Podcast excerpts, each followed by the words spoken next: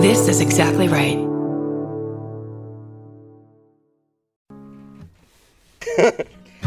Are you leaving or are you on your way back home? Either way, we wanna be there. Doesn't matter how much baggage you claim, give us a time and date, terminal and gate. We wanna send you off in style. We wanna welcome us all about it. Were you scared or was it fine? Mouth horn.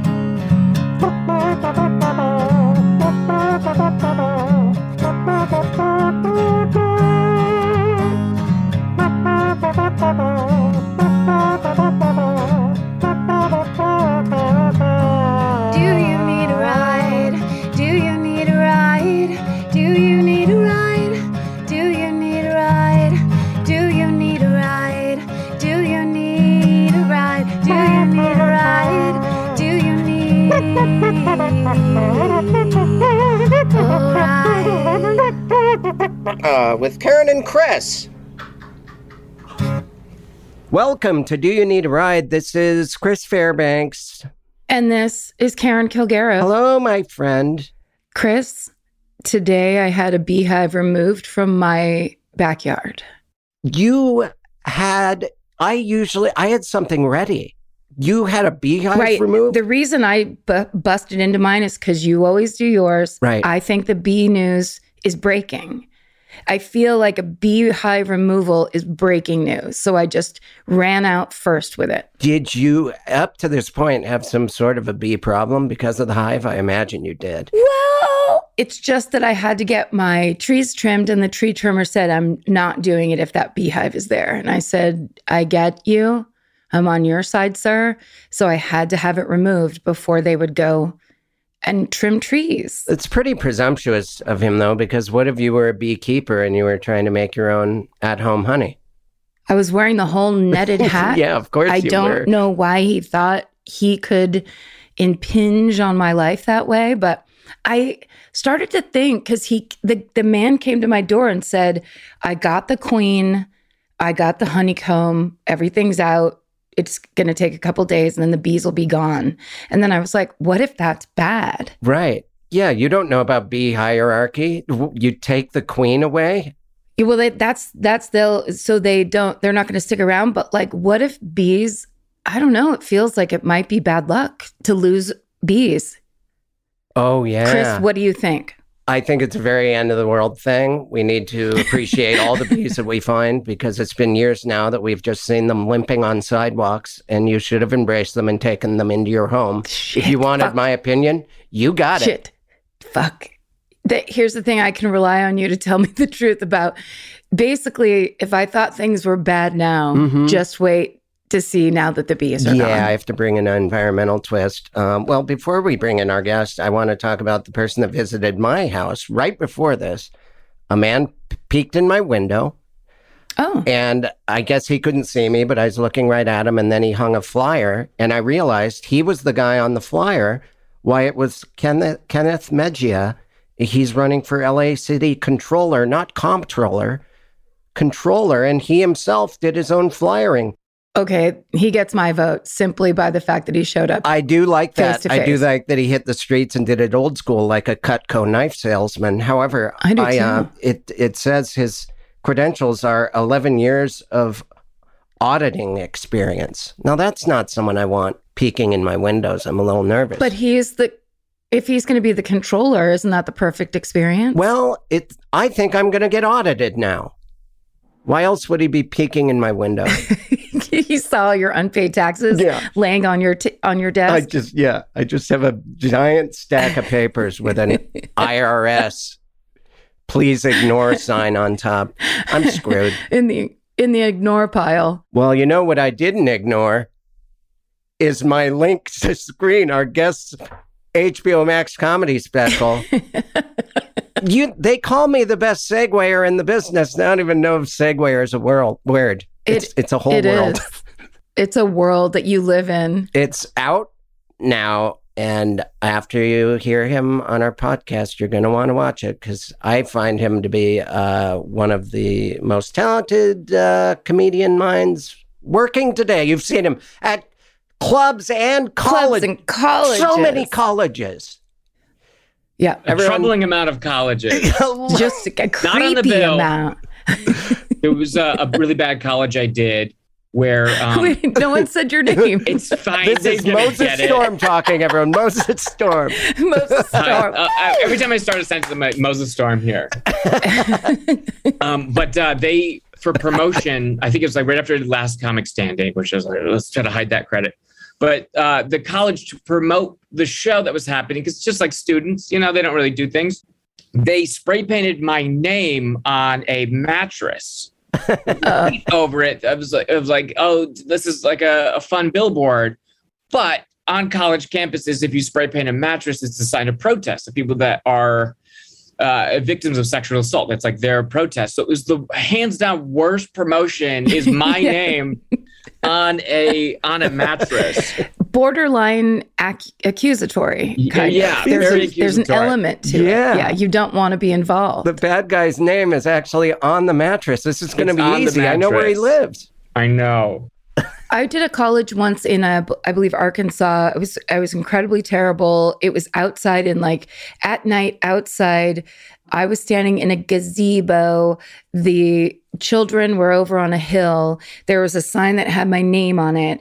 And about 20 minutes into my absolutely silent set, uh, one side of the sign with my name on it just kind of fell down. And then I went, you know what, guys? I'm going to take that as a sign. Good night, everybody. Was it the kill bailed. part of your name?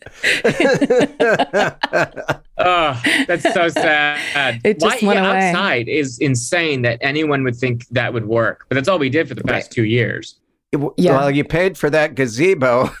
Yeah. You got to use it for something. Jazz band hasn't been. Did you know going in? Because sometimes I'll go to a college and they're like, we have you in the corner of the cafeteria where we make echoes.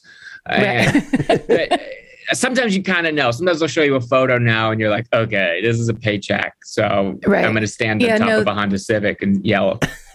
I had no warning, and it's they're not actually allowed to do that because it's so bad for comedy, as we Yeah. all know, that you that it has to be indoors. It's like contractually whatever. And I remember standing in a very uh, florally wallpapered tiny bathroom before I went on. Almost having a panic attack because I was like, "There's no way this can be good." There's, Yeah. I'm, I'm walking into what absolutely will be and was a terrible attempt at personality comedy with not enough hard jokes to please the children of Arkansas. It was rough. Right. How long did it take for them to figure out you weren't doing announcements? it wasn't like coming up in the spring because it's all freshmen. because if you're, you know, crushing it in college, you don't have time to go to some comedy shows. It's all freshmen who Yeah. are people are like, you ever hook up with college girls? No, they're children. The 18 Yeah. year olds are 12. They're in my mind, they have Yes. braces. This is a child. And they are anxious if you're out, you don't want to be alive, and you're nervous because you're not with anyone that you know. It's the worst environment for a comedian to to thrive in. And then this, they usually have students bring you up, so they haven't built the show yet. It's just someone coming up who doesn't want to be on stage but does all the announcements. They'll say usually your full bio. They'll say your name first. They'll be like Chris Fairbanks. You know him from Fuel TV. He was in a controversial campaign. Commercial. Like, what? and then you'll kind of come up when they have finished the paragraph that's on your website. it's my favorite when they when you they they just Google your name and find a bio from the very beginning of your Yeah. career. He got anything start. anything flew as a credit, anything was like he was uh he, he was he tested for a pilot. Like, oh, so you didn't get a job? Karen, you are uh you're lucky enough to be a successful podcaster. Did you have to do any of the outdoor or Zoom shows that we all did in the lockdown? I did Isn't a it- couple of the um Chris and I have talked about it because I did I agreed to do one because Chris was doing it. It was like Quiplash. It was, you know, Oh, yeah. so it wasn't out, it was not outdoor, it was Zoom. I did a couple of those. So there was it was game based. It wasn't like doing a set. Sean O'Connor's one, right? Uh, there was that. one by one of those guys, and then there was another one that that um, Louis Katz did. Maybe Yeah, yeah, it was. It was a lot. There's a lot of dueling Yeah, yeah. quiplash shows. There's some quiplashes, which I thought it's a game, so that's fine. It- But that then I just went, I don't. What am I doing? I, I'm let somebody else have that Yeah, spot. in the middle of do doing all these Zoom shows, I go on Instagram and I see Moses performing in the middle of the beat in the water in the Oh, ocean, yeah. diving into waves in a wet suit. I had What? people with tiki torches laughing as, Yeah. as the light, the breeze, the life giving breeze of the ocean You hits can't them. say tiki torches with my face. You need to No, clarify that. good. That needs to be qualified. I did a show we saw- at I saw the that clip, uh, yeah. ocean. I did a show at the ocean, and it went exactly as well as you thought. And I thought it was funny to wear a suit the whole time. Uh, and then I, I was like, I just need to fit in. I need to get. So I jumped in the water right before this. Like, like I was like, said hello, jumped in the water, came back, and then you know how like a, sometimes adrenaline will take over. Even if you have the flu, you could perform, you could catch your breath. You're not tired anymore once you're on stage. Not the case. The entire Yeah. set, I was so so cold. It's the middle of winter, and I couldn't catch my breath the entire set. Great gripping in a suit, in an H and M suit, where the fabric is just made of different rashes. yeah, you've done some impressive physical. The last time I did, I had the pleasure of trying to follow you at the improv, but you would just, you would, cl- were you up in the rafters? It was like Oh, I that fell Faith off No the, More performance on Saturday Night Live where he's up in the f- fan. You were up in the rafters and then slid down the handrail perfectly, like mid joke, and Yeah. landed and did the punchline. Uh, right, I, it was really impressive physically. I'm a jazz boy. you were a jazz Um, boy. You Doesn't always have work been. out though. I did fall one story off of the uh, new improv, like their upper level. I fell one story uh, right on my Ooh. hip. You're kidding. Ow. When was this? Uh, it was pretty early. I was very excited to be back indoors again. yeah. It's pretty early on, and I was trying to get back down, and uh, they're they're new there. The the staircase that's in there, at least the second floor, is relatively new. So the booths that are behind it are not bolted down, and I was trying to get one foot on a on the back of the booth so I could eventually climb that. Uh, very loose, and then just fell one story, and then uh, had about six more minutes left, so I wasn't gonna bail. So I did the rest of the set. Did you? Did Yeah. they rec- Was it like it's fine? I'm fine. Yeah, Oh, I have like maybe three more years before everything is going to be unhealable. It's just going to be like, oh, that yeah, I don't have a left hip anymore.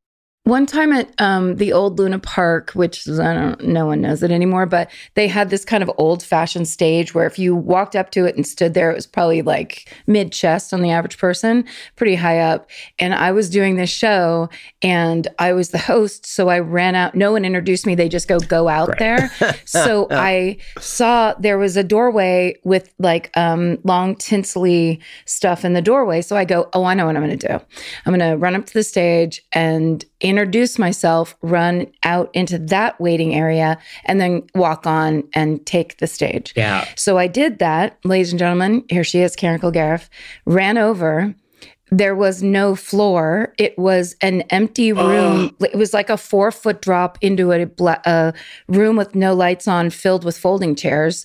And I, as I was falling, I went, You have to get back up and go back out there immediately. You can't just have fallen. So I fell and and then just turned and like somehow propelled myself back up on stage and i had sprained my ankle but i just was like whatever and then there's a guy in the front row and i'm like thanks everybody and there's a guy in the front row who was crying laughing and i looked down at him and i go you saw what just happened huh and he goes, Oh. "Yeah." like he Oh. was dying and no one else knew like like they just thought there was like a slight pause and a chair sound were you in? Uh, did you feel the full impact of the pain while you're performing, or was you got off? You're like, it's it's broken. Yeah, it was. I mean, I only did. I would say I just did like five minutes, and then introduced the first person and got backstage and was like, "I have fully sprained my ankle." Oh. but in the moment, I didn't feel anything because I was like, you have to you have to go back out there and i somehow turned and like it was really high i, I just like propelled myself back up Right, because we're so desperate to get that attention that we're like, it's like a mom lifting a car off her child. And we're like, my three minute set, I must get a laugh. You can I jump won't your height. lose. I can jump like a i can't cat. lose Come Yeah. before me, I could jump twice my body height. um, I've broken a foot jumping off the stage at uh, what's the what's the hot tub stage? Really? Not oh yeah far. the virgil Yeah, you had to- jumping off of that one. Fully Yeah, I didn't feel until after. I didn't feel till after, and I had to Yeah. work the next day, so Ugh. I was limping in every scene. Uh, yeah, that was that was a bad one because it's a foot, so it doesn't really heal if you keep walking on it, and you're like, you need this job. Yeah, Did that you was work? a bad one. I There's had- a lot of people at the show too. That's a hurt. yeah From work? yeah See you tomorrow, Uh, Limpy. Yeah, it's a bunch of work. work. Uh, no, it was like twelve people. Yeah. Oh, that always makes when you're injured, it's so fun when there's a dozen people there to just add that extra kiss of uh, evaluate your life in this moment. One time opening for Daniel Tosh, I was drunk on stage. Uh, it was 15 years ago, and I it was at the Punchline in Sacramento. They just had one step up to the stage. There was just a box that someone had made. It was not adhered to the floor Yeah, or and I was having a terrible set. I recognized someone from my childhood in the audience, and he, I said, "Are you from Montana?" And he shook his head no, and I'm like, didn't have anywhere to go with it, so I'm like, good. I thought you were this guy I went to high school with that I didn't like. And in that moment, I realized it was him. He just lied and pretended didn't it want to wasn't. be a part of the show. He's like, And I don't, want, me- don't rope me into this. Yeah. and I just got off stage out of embarrassment, and my heel stepped on this box, and it barrel rolled under me like a, a log in one of those ch- challenges you see on ESPN. I just landed on this box, and it broke under my ass, just all sides of it. Oh, T- And I, and then I got mad. The audience kind of laughed, and then I yelled at them for laughing, and then just had to walk through. It was the worst, and I, would yeah, I was hurt all week. I was I like, love I- that, that that happened at the Punchline, a chain of comedy clubs, like one of the biggest comedy club chains there is. yeah. They don't have one step up to the stage. It was just a free floating box and and cross your fingers and go heels You would first think. into it At the quality that is a comedy club, that all the furniture would be sound. Did someone from the club come up to me like, "You're going to pay for that box"? Yeah. Hey, Chris, you might have snapped your heel That on comes ours. out of might your that our comes out of your pay. yeah yeah during daniel's set you could hear s- s- the slight hammering of me fixing it in the green room while crying i'll fix i fixed I always feel stuff. like shit when I broke a clock at uh, Helium in Portland. Oh climbing over that wall, and the other side of the wall was just a glass clock. It, so it sounded way worse than it was, but I, I, I bought them a clock. They were very nice about it, but that made me feel even worse that they were so polite about it. Uh, but yeah, went to Target, got them a new clock. yeah they are historically the most polite comedy club in Yeah. america it's okay that you broke our things we're portland uh Chris, I feel like you're you've tried bits in auditions. Have you ever had to clean something up? That's a humiliating part of any bit is having you do some big thing in the room and then you have to clean it up. yeah sorry i knocked all these papers off your desk Yeah. oh look that one's my headshot that you won't ever look at again Uh huh. Already in the no pile. Did you have a job at Conan? I was, uh, yeah, I was like floating boy. It was Sure, never sure. a I see that in the writing job. It's just like that boy around. We don't, we don't know what you do. Uh, we pity you, and we want to do something with you. So yeah, I would host. I think the main job was uh, running all the shows, so it would warm Conan up for the tour because he had been a while since he had done live stuff. So Right. the main job was hosting anything that uh, that would help him get prep for the tour. So that meant even charity gigs, uh, and then the show at Dynasty, and then there'd be like video game streams that happen for 24 hours that come in that, but uh, not. No, not an official title. It's just like always around there. Just Floating like, hey, boy. the ropes here. I want Floating Boy to be the name of your job. it's much more magical than just what it is of like that guy that's around. Uh, and then people were like, "Oh my god, you're gonna take over Conan. You're gonna." It's like, it's not the Tonight Show. You can't Yeah. take over Conan. There's no such thing. It's a person's name. It's his show. Yeah. Boy, one day they're going to manufacture a suit that looks like Conan and you're going to climb into it and pretend to be him. I'm gonna run Conan. We're never gonna address it. It's an odd enough name where I could just host the show and no one would ever ask why is it called Conan. It's like 80 years down the line. Did you start as a PA? I mean, like, were you on the staff somehow? No, uh, no. Uh, JP saw uh, Chris Redd and I performing at Meltdown and asked us to do a pre-show at Comic Con, which meant we performed outside on the roof. Good. Mm. Outdoors. And we did like a the best. 24 hour show that would happen with like anytime like oh the cast of teen wolf is in and around the area they can't be on the real show but they could go up on the roof in san diego Jesus. uh, Did you show hot- up and you were like, what? No gazebo?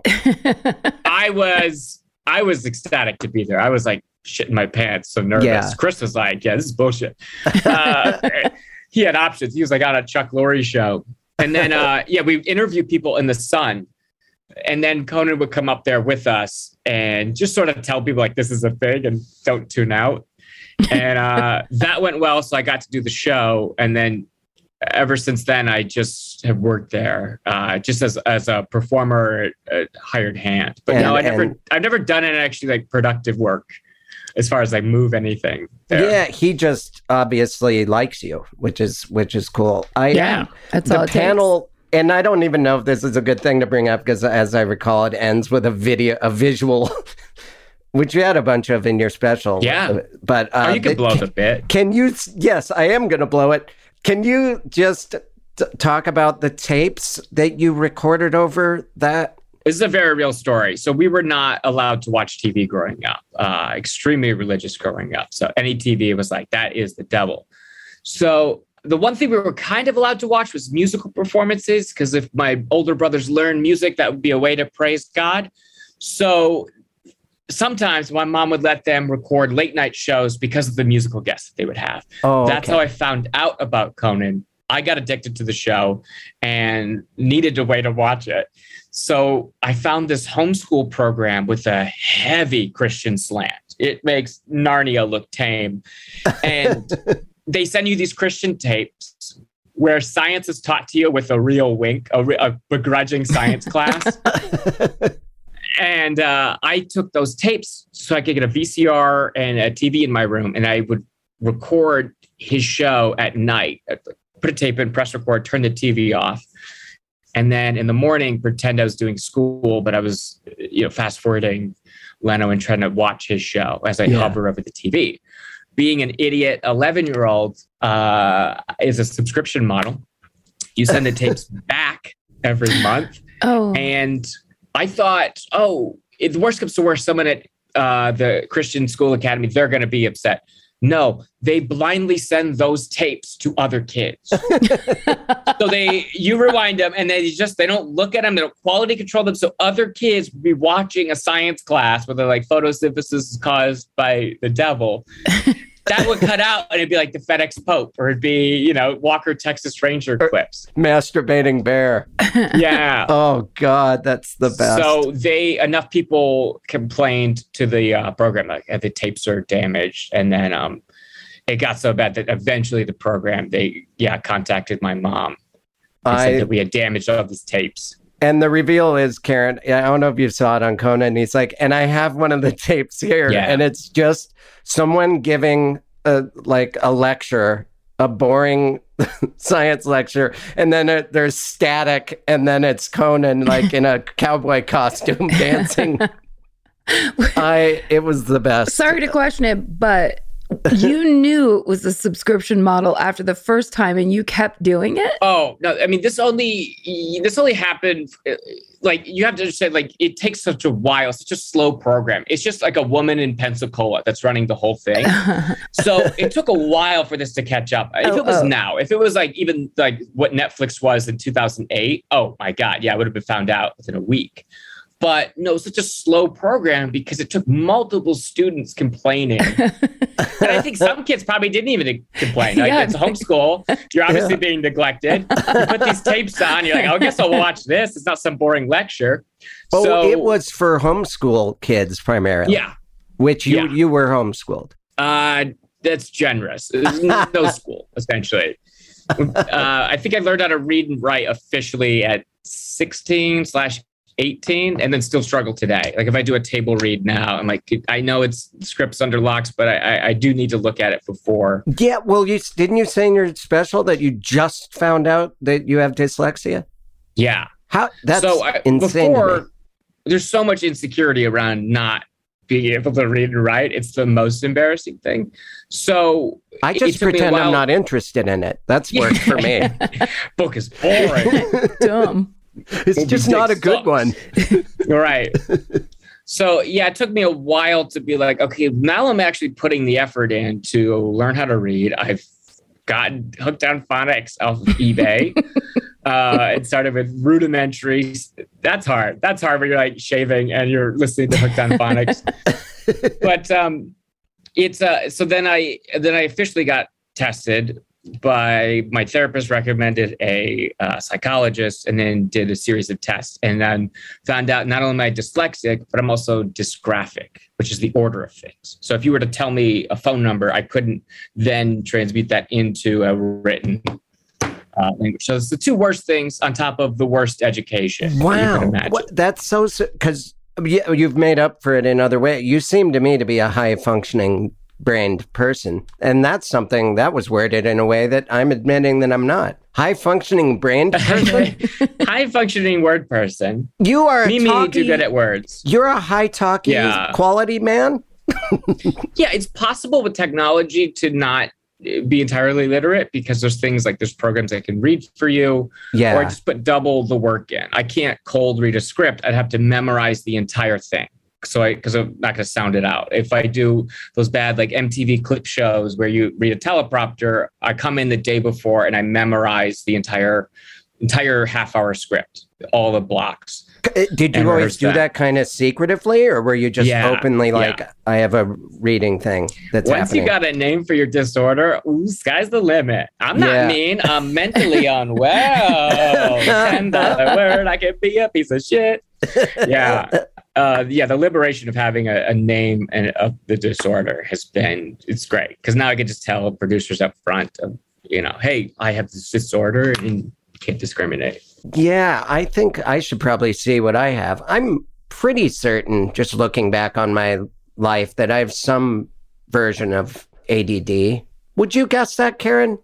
You know me about well. you. Yeah, I think I sure. do.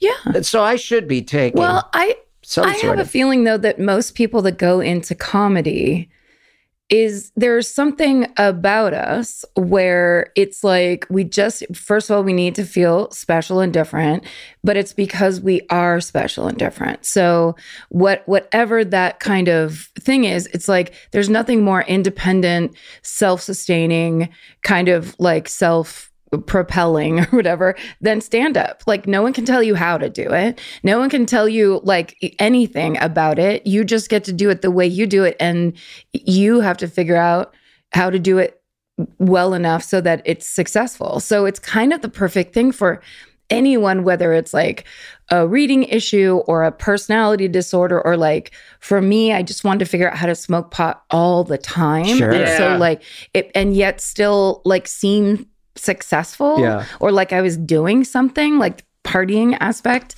So I just think it's kind of like, yeah, it would make perfect sense. Yeah, I just I one time working I making that world's dumbest show, I would get so overwhelmed by everything and someone said, "Here, try this Adderall. It'll help you focus." And I've never felt more no- normal before. And everything was easier for me. And I'm like, "Oh, okay, I'm someone that maybe requires this pill." And I, that was five years ago. I haven't looked back. I have never. but uh, I, you're still on Adderall. Yeah. I have not. I, I've taken it once in my life, and oh. that that was one of the best days of my life. Yet I because it sounds like you do need it. I think for people that actually do need it, you don't have the meth slash cocaine effect where you're like, yeah, I'm going to clean my closet. It's just right. a normal. I'm focused now. I can read this thing. Yeah, and then yeah. a terrible come down. But right, right.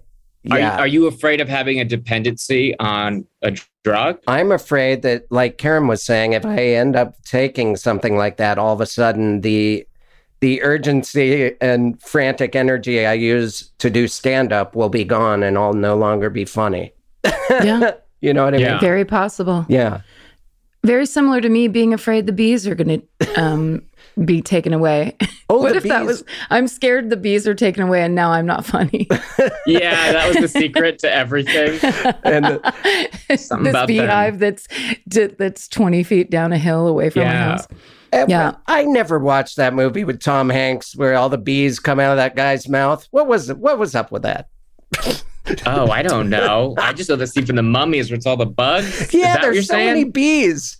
Oh, you're talking about the Green Mile? Yes, thank you. Oh, Yeah, Remember yeah, he- yeah. Bees fly out of his mouth, and I remember ceasing to watch it after that moment. you might need Adderall. Yeah, maybe I do. Maybe I do. And you need it right now. the thing is, can you get some now? Yeah, I don't know. I I, didn't like the way it made me feel after. I was like, this is not good. It's whatever the benefit I would get from reading. It's different for everyone. It sounds like it's bad. It's just like You had, like, yeah, like, oh, the come down is awful. You're wow. because it does focus you and you do get a little bit of a, a joy, a little bit of a boost that would help you not get frustrated. Because if you I read now, I get physical headaches Right. and everything in your childhood comes up of the frustration of like, why? Why didn't my parents take care of me and think you should probably be in school? So it does help you power through that. But then there's just awful come down. You're essentially borrowing tomorrow's joy for today.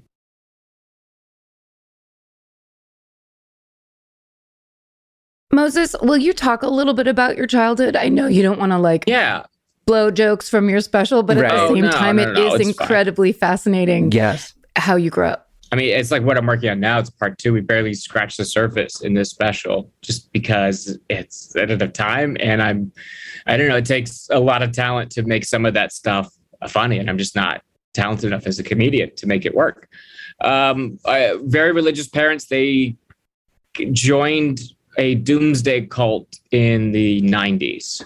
And it wasn't a famous one. I don't think they they never they had a name called the Way, but then there's a way more successful cult called the Way, and so they just dropped the name and they never renamed it because they don't believe in themselves. Uh, so then uh, we, for most of my life, there's three families in the cult, a lot of kids in each of the families. Is suspected they just had kids to fill out the membership, and we traveled around. Each of the families had a bus like a Greyhound bus that uh, very shabby, but uh, converted that into a home. And uh, we, we would tour around the United States un- unofficially and uh, street preach. We would have big neon signs that say you're headed for hell. And uh, the younger the kid that's yelling hi- fire brimstone, the more of an interest catcher it is. So, So that was uh, your first uh, performing. first performance. It was exactly like a college show. Outside, yelling at the top of my lungs. People ignoring you. Not really comprehending what the words "you're headed for hell" means. I just know that mommy wants you to do that. So I, I remember. I mean, people hated us. You're yelling. You're t- people are like I'm a Christian. You're like, no, it's not Christianity. You're gonna burn. So people would spit on us. Uh, they throw beer at us, which is like what? Even if someone's saying so you don't like something, that's a kid. Yeah, they'd moon us. They'd were very Moon you. when you tell them that they're gonna die and it's all over. It's Uh, a slippery slope, mooning kids. I, Yeah. I've never done it myself, but that was a bad choice. But they were That was a drunk on beer. I guess. but hey, we got to go to spring break. Oh, So- oh, you you drove through Daytona Beach. We got to go to Lollapalooza, the outside part of the gate. Uh, Wait, yeah. really? So was it like you kind of strategically chose Yeah. places where, yeah, big groups it's, of it people was were really singing? based on what we could afford, which was not a lot of travel. People are like you got to go everywhere. It's like ah, we spent a lot of time in Florida and North Carolina and Ohio. And then, yeah, I would try to be around bigger events, or we would stick around another week if something was coming up. It's something as small as a festival. Lollapalooza is probably the, the biggest example, but sometimes it could just be a fun run for the cure. That's what I'm feeling shit about to this day. People are like, this is for Nana. He's got cancer. They're going to burn and Nana's going to burn. Oh, God. Basically, anywhere there was a crowd, we were there. And it was about, uh, it's called witnessing, witnessing for God anywhere and everywhere. So if you're at Walmart, the idea was like you're, you would just feel this push on your back. It reminded me of goat. and you'd have to give someone uh, some neon track. It was a religious pamphlet that I had no idea what it says, and probably still don't know what it says. And uh, yeah, you just have to uh, tell them that they're headed for hell, and then I had no backup from there. So as a kid, did you you just kind of went through the motions? It's you probably weren't like a hardcore believer in everything that you were being told to do, right? Uh, we were terrified. I mean, it wasn't so like brain dead, go through the motion. It was just like, oh shit, yeah, I, I guess I'll do this. I don't want to be in trouble. oh wow. And then all my siblings are doing it, and we're isolated from everyone else. So that's your entire reality. There's very little barometers for like, hey, this isn't normal because those kids they have Christmas yeah. and uh, they go to school. Once I got to, I don't know, eight, nine, ten, you start looking around and like, oh, the kids are in school. We're not allowed to talk to anyone. This is odd. And then you see your just your parents getting yelled at at a grocery store, not even for witnessing sometimes, sometimes just for shoplifting, uh, just bad behavior and not paying uh, rent at a campground. So early on, the people that are supposed to be your your authority figures, you very early on was like, oh, they don't got. it. These are people that do not have me. So then the paradigm starts to shift. You start to think a little bit more for yourself. Once you come to that awakening that those people aren't the, the arbiters of truth, those aren't authority figures. Everyone in the world is not happy with them. But then I believed I was going to hell up until I was 16. The, well, the health thing is just as being raised Catholic, obviously very different. But there's that thing where it's kind of like, but the the rationale that they give you does hold up for a while, where it's like just walking away doesn't feel right because there is, you know, the understanding is it's all throughout your life. So it's just like that idea of totally turning your back on a thing that that was built in is a hard thing to do. That's hard to be like, I was wrong for so long. Uh, it's scary. And it's scary now to not have any set faith thing of just be like, oh, you die and there's nothing. So I don't Mhm. believe in nothing. I'm, I'm also not an annoying Bill Maher, the man in the sky. Who's gonna, Yeah. It's like, well, that helps a lot of people out. yeah, So, yeah. What do you know, coffee breath? So, but I, w- I, I wish I had something in my life. Like I wish self help worked on me. Um, Yeah. Like I wish Eckhart Tolle was something that was like, yeah, that makes me feel good. Eckhart Tolle, though, the simplicity of that, I don't, uh, you know, that like sit on a bench and stare Mhm. concept. It's like I need, I do need more direction. Sorry, It I is a privilege of the rich too to be able to sit Yeah. on a bench and be present, meditate. If you're a single mom with five kids, you get yelled at. There's not a lot of time to meditate. No, not at all, or even have any quiet at all. Yeah, I think I think a lot of self help is geared towards people with uh, a privileged life. Mhm. Um, and there's nothing wrong with that. But when you become privileged, you, your problems are less. It's more just like self worth. What am I even doing with my life? You have time to examine those other things. But if if the landlord is at your door, if there's a threat, if there's like, oh, we can't go in that room because the one of the rooms is overtaken by mice and roaches, which is a thing. That's what we were focused on. It wasn't. Uh, there was no time to be like, what does it all mean? I everything I want to follow this up with is from your special, and like Karen said, I don't want you, You to burn can. the I don't care. But I don't care about the those people blowing it. Who cares? The, the most memorable thing is that your mom dyed all your kid, all the kids' hair blonde, so it to confuse the landlord that there was only Yes. one kid. If I make them all look the same. And to make it seem like she was a natural blonde. Look, all my kids are blonde. Those So- two reasons, I don't know which is better. this is 100% true. That was the first time I did that second part of the joke. Because we had all these stop downs because so many things went wrong during the taping. The first part of the joke, where it's supposed to end, is my mom dyed all five of her kids blonde because she didn't want anyone knowing that she herself was not a natural blonde. Right. Even a serial killer on the run from the law would be like, that's too much. I'm not going to gone girl my kids with hair dye.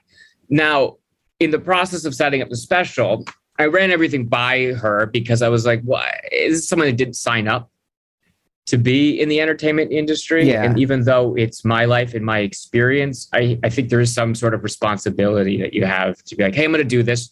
You're not going to be embarrassed on a giant streaming service."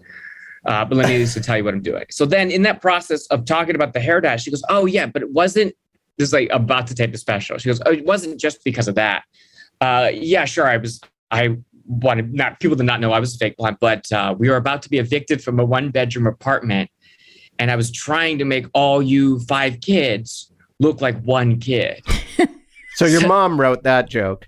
Yeah. and it was just the fact. Like I could never think of a specific that would top that of like, that's like when you're at the carnival. It's like that is it. That's Um, genius. Wait, Yeah. is your mom now out of that belief system or has that Yeah. changed for her? there's like a, a tether to the past of that. I wonder how much she believes about it. But I think as far as the cult leader, uh, James, I don't, I don't know if she's in, in contact with him. I mean, one of the really genius things that the cult leader did is that she was never in.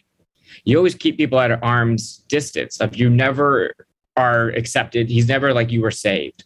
So it keeps you wanting his affection.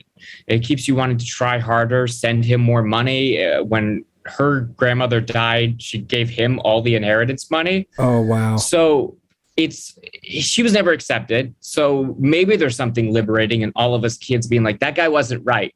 Okay. And remember when he came in to the house and he humiliated you in front of all of us and said that you don't need to listen to your mom anymore. She's uh she's a witch and she's gonna burn. Uh that's Wow. not right.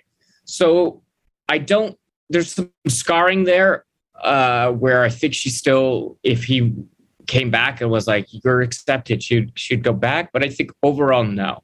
She's leveled out. She's remarried. She's in an RV again, but this time a company did the conversion. And uh, yeah, I think so it it's, is one it's of a those lot nice healthier now. Yeah. Oh, good. And she's spending her 60s just uh, apologizing to everyone and trying to uh, make up for the past and trying to be a really good grandma. Yeah. And a lot of people have scars from the past and they're still taking their time to come around. But overall, yeah, she has learned, um, you know, 30 years later from her mistakes. That's great. I mean, that that's rare. Yeah. I I do know that she has to be funny though because the trying to get you guys on America's Funniest Home Videos is As a not like job, a serious idea. Like, like we have to take this seriously. That, As a job. That's what's so funny is the stakes are so high. So it, uh, one of our jobs growing up mainly was dumpster diving and then selling the junk at a yard sale that was a pop-up at sometimes on other people's front lawns. Um, because we couldn't keep doing it out of the, the trailer park. No one wants to come to a trailer park. So we would just set up on other people's uh, yards. There's that grass right before the curb. That's that Yeah, city yeah. property. this isn't Sure. technically your yard, sir. Yeah. But people are very confused when you're out front and they're like, what the? And people are like, can we use your bathroom? And we're like, no. So, but one of the jobs that we had is, uh, and that's just one of them. I have maybe four other bits. Is she would aggressively try to get us on America's Funniest Home Videos. Rest in peace, Bob Saget. Uh, as a job, she would write these bits, or it'd be something that would happen organically that she would try to recreate later. Like my brother found at one of her brawls. He's like, "Look, mom, knee pads." and in her head, like that's the height of comedy. Say that it, was like, say it like you just thought of it. Say it like you said it before. so we spent two days trying to capture that bit. Um, and then the one from the special is that we're going to be making cookies in the kitchen, all of us kids. Kids are so messy. And then uh, two year old me, a lot of the bits fell on me. It was like the youngest, the smallest one. It's funny if the littlest one does something. I was going to drop a bag of flour. Reaching for something, it's gonna land on my sister's head. but uh, the nature of having children and trying to stage bits, uh, and I don't think it's spoiling it. It takes a shit ton of takes to get it. So great. And you're just staring at your mom the whole time. So you're afraid. like, now I don't understand the joke. it's like a great who's on first moment. Like I don't think if I sat for a thousand years in a room could write all the ways that the kids mess it up. it's such an organic, pure, just like they want to do good, but they just don't understand. And you start to feel her frustration at a certain point of like, fucking do it. Yeah. I was Now- really happy that got cleared and made it in. Did you is money is there money to be made if your video gets on America's home video thousand dollars Oh, if be it's the best one. If, If, it's win. the best one. But we never yeah, did got that. We just got the appearance fee. so if she was going for 10 grand. But yeah, you made going. it. You made it on. We made it on, but that's not a win for how much time we put in. Because she would Right. watch. She's like, if you do a hit in the nuts video, we would study it. This is like one show we were allowed to watch. If You do a hit in the nuts thing, you're just going to be put into a montage. You don't want to be Yeah. put into a Right. montage. if you're on Last Comic Standing and you do some whoops bit, you're going to be put in a montage. You want your own story, Original concept. Yeah. right? so she's like, it's got to be something with dialogue because they have to stop down. They got to cut the music. So it would try to revolve around that. Um, the one that she was a little anxious about was like, oh, the flower bit. Maybe there's enough. And that's why she's trying to get the lines right. Like, mom, mom, can I help?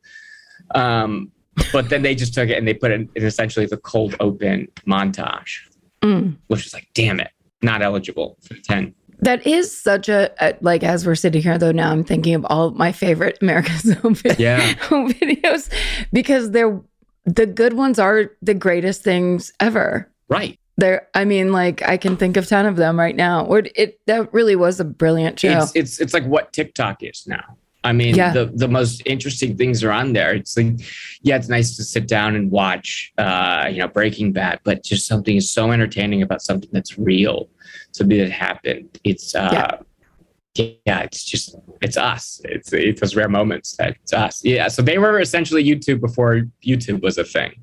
yeah. Yeah, exactly. Oh man, that's genius. Yeah.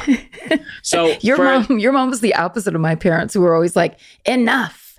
Enough Yeah? already. Like just Do you just- think that's I love what that. got you into clowning business? Is that you you were taught to not to like be serious? Well, not to be serious, just that it was kind of just like m the the classic line of my dad's was "show off time is over." So it was like they could take it like for like that. they could take it 20 for 25 seconds and then it stop. So the idea of having like that was my dream as a kid to have a mother that would be like let's all get together. We're getting in the kitchen. We're going to do a bit. Like that idea was what I thought I really wanted so badly. Show off is over. That's such a dad line. It's such a deadline. That's so you'd use that multiple. I think we ever got this. It's not a movie, so don't make a scene. That was like, hmm, little wordplay. My dad would just give me the light. That's why you got into it. You're like, Like, oh, okay. clown. So, I'll like two you. minutes or five minutes? What does that mean again? I forgot. You're nursing, and he's giving you the light. Wrap it up. That's what was hard about the uh, the drive-in shows is that that's how we know how to get off stage is the light, and people would flash their headlights or just have their running lights on. Right.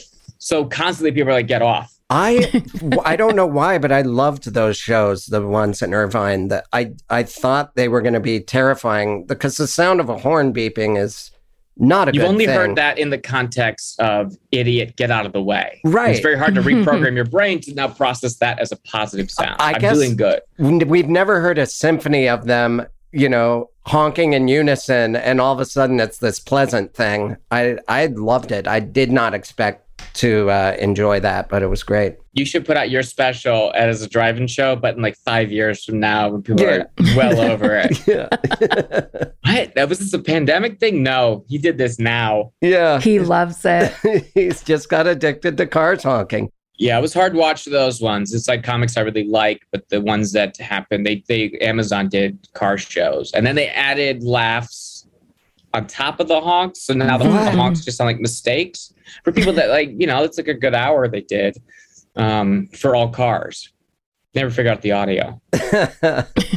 what are what are your interests other than comedy? What what could you uh, spend hours talking about? Uh, started skating because it's the same thing of like you could be a loner, right? You know, Yeah. you could get good out on your own, and then had stopped because you're just getting hurt, and then in the lockdown, just trying to do more things that matched my face. Uh, learned how to surf in the lockdown and really like that okay, I because it was find it. scary. It was like a way to get your adrenaline up because the ocean. I mean, scares the shit out of me. Yeah, me still to this day. I I started skating a lot during quarantine, getting back into it because I had my hip surgery and everything. But surfing, I there's something about my. I think it's the fear of drowning more than sharks. Yeah. I'm just so Oh, me too. And I've gone surfing probably 50 times, and I feel like I'm not any better than I. I it's the most frustrating, difficult thing I've. And there's times you really get held down. Yeah, I needed it in the in the lockdown because one, it took a four hour chunk out of the day. yeah, It just to get there, the wetsuit, all this shit. the so it's like it's eating time, and it forced you to stay present because just wave after wave. uh, yeah, and there were some really big days that probably shouldn't have been out, but yeah, you get held under for quite a while. The wet, I can't, whenever I'm taking off a wetsuit, I'm like, there's no way this is how you're supposed to do it. Right? There, I, the, the, the times as a child when I take, try and take my jeans off and I, and I keep my shoes on out of laziness and then you're just, you have to call your parents in because your shoes are will not go over your your uh, or your pants won't go over your shoes. That's what every time taking off a wetsuit feels like. It's this is a fuse show, by the way, Karen. This is what we do. this is exactly the fuse every fuse show. It's But yeah. like surf complaint, surf complaint with Chris Yeah. and Moses. If you've ever been feeling too good about your body, put a wetsuit on. It's the shape that you are. I'm like, oh, just stomach. And taking it off, it's uncomfortable. I like it's very embarrassing. I've like pulled my shoulder I- just getting yeah. it off. I hurt my back taking Didn't even one get in the water. Yeah, you need dish soap. That's the only way to get around it. Cover your body in dish soap. surfers are not chill. I, part of it was the lockdown, but that has not been my experience. The amount of fights that I've seen out there, and every grown man looks so stupid trying to fight on a floating board. But uh, they were very hostile. Very Yeah. what were they hostile fighting fights. about? The like localism. locals? Yeah, it- Yeah. it- there's only so many waves, and there's too many surfers, so everyone's cutting everyone off. yeah, it is. That's one of the main reasons I never got into that. Uh, skateboarding never had that. Uh, hey, this is our turf. Maybe in movies where there's like a skate villain, like in Paul Blart Mall Cop or Yeah. something. But there, it's mostly pretty inclusive. And surfing, I've I've had grown men take a swing at me, and I don't even know Yeah. why because I was in their way, and I'm just, oh, I'm just trying to not drown. I didn't know that you were right behind me trying to catch just- the wave. They're finite. It's like stage time. You know, there's only so many waves at the right shape, at the perfect time, at that certain moment. So on like a skate park that's always there, you could just go in the next turn. Yeah. You could be waiting three minutes or you could be waiting 25 That's- minutes for the next wave. A really good point. Yeah. So Skate it's like you just wasted 25 minutes because you're an idiot and you didn't look left. so I got it. I got a little hostile. I didn't take a swing at anyone, yeah. but I did do some very sassy eye rolls. I think Yeah. I got the message across. you again. Yeah. I do love that idea that it's c- counter to every uh, piece of propaganda about surfers with, Yeah. hey man, that's cool. Yeah, whatever. And it's I like read- Not at super all. aggro. No, It's like no. Silicon Valley tech bros out there talking about Mm. NFTs. Yeah, it was it was hostile out there. My favorite quote is Kyle Kinane's. He was like, surfing is like falling off a roof and having the house chase you. I always thought that was because That when you, exciting. yeah, waves are just so powerful, and like you said, they hold you under. I, I'm terrified of it. I am. Karen, you ever uh, go to the beach? I feel like we live close, but we never go. And an hour in LA is not close. Yeah. Right. it- oh, I used to live two blocks. I lived in Venice for years. I'm embarrassed that I didn't become a surfer. I surfed for like 15 years, and I'm well. I could walk down there. I am the owner of surfboards, but I just never. I don't know. And now it's a whole thing. It's like I want to work out for an hour, and it's going to take an hour to get down there, thirty minutes change in and out, hour to get back, and now traffic is back, so it's even worse. Yeah, haven't really kept up. So surfing's your main thing. Uh, it was in the lockdown, and I think that's what I want to be known for. Um, Yeah. and it's not a surprise if people. This is the first time I've ever done it, but people just presume I already do that. So, and and then even people in the water, they would let me go because like, oh, this guy's gonna be good, and then just see him get disappointed in real time. But why do you I have struggle? Why do you have that hair? Right. you have such Right. surfy hair. Your hair Yeah. looks like a wave. but ever since I've been like working on the special, and then I, you know, had to edit the whole thing. I did all the graphics, uh, everything for it. So I, I there has been no time. I haven't done anything. I watched a lot of your yeah your preparation. It seems like they left every, including finding all that stuff to paint white. The stage. How, why was why were they so hands off, or is that kind of how you Uh, wanted I was it? asking for a lot, so I had to be prepared to do a lot. I think if you get a special, what is provided for you is there's going to be a curtain, there's going to be three purple right, lights, right. and there's going to be a jib camera that's going to swoop in on your texting Yeah. jokes. But I wanted not that camera. I wanted fancy, fancy Mimi film cameras, and I wanted a set that I wanted to build that would double as a screen. So Yeah. I, uh, granted, they sure they got that more, but it was like I'm asking for more, so I'll put the work in to do it. So I built the set, but I had people help me out too, like actual crew guys help me screw things in. Um, Well, it And, looks uh, amazing. yeah. I saw the your model for it and everything, and you going to thrift stores and buying all that stuff and spending a lot of money on what appears to be junk. yeah, But Really? it really, it really worked out. It it really looked amazing. Yeah. it's funny that I used everything my mom taught me, everything I was running from, as far as collecting junk off the streets, uh, Mhm. haggling with people, it always made me so uncomfortable. Um, just in the process of putting the special together, came around to even more forgiveness, just having to set this up. I'm like, oh shit, I did learn some skills. They're not, you know, it's grifting, but still skills. And you It's didn't, beautiful full full circle. Yeah. yeah. and you didn't have to tell anyone to go. They're going to hell. I did feel it's, it's healthy. They didn't make the behind the scenes footage, but you know, I made sure at the point. I told Conan he's going to hell. The whole, yeah, the whole I said. God cursed you with that red hair and skin. That's a sign. That's a sign.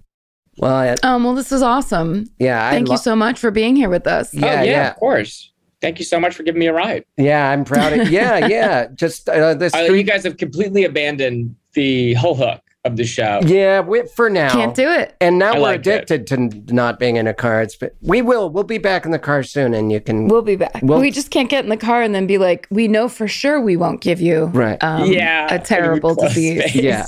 Yeah. right. We won't dramatically change your life forever. Just Like in the beginning, Chris is like, we can still do it in the car. And we were, uh, the, me, Chris, and Steven uh, were all like, yeah, we can still, it's fine. And then it was like, no, no, it'll take one, one time. And Yeah. we'll give it to one person and then we'll totally regret it. Yeah. I yeah. immediately backtracked my thoughts. Like, oh, just get like an open air Jeep. And then the audio is shot. Just Oh. Everyone's just yelling into their loss. unlistenable. Yeah. No, I appreciate you having me. Yeah, I'm doing uh, anything and everything to, you know, uh, try to get the word out about this special. So, yeah, Well, I appreciate Give you giving me a shot. Give it your official plugs. I don't even think Yeah. we said the name. Oh, Yeah. it's called Trash White, and it's streaming on HBO Max right now. And it's Awesome. yeah, the story of my whole life, and you get to see all the stuff that I built, all the all the junk from the streets of Los Angeles. Made Yeah, it on stage. It's great. It's it's stand up, but it's also like amazing uh, storytelling. I I haven't even it you it was different than what I've seen you do on stage. It was it was really uh, special. I wish I had a better word than special. Well, no, it I'll take that. no, I uh, yeah, I'm just so happy that uh, people have responded to it so well. yeah. Because when I watch it, I hate it. Because I just I'm, I'm upside down on it. I mean, I've been involved in every single detail that all I can see are the flaws. The Oh, things I wish I would do better. But people's response to it this week in a non humble brag way, it that has uh, blown me away. And um, I, I don't know, made me like it a little bit more. That's so Good. great. So watch Yeah. Trash White on HBO Max with Moses Storm. Thank you for uh, being our guest today, Moses. You're the best, man. You've been listening to Do You Need a Ride? DYN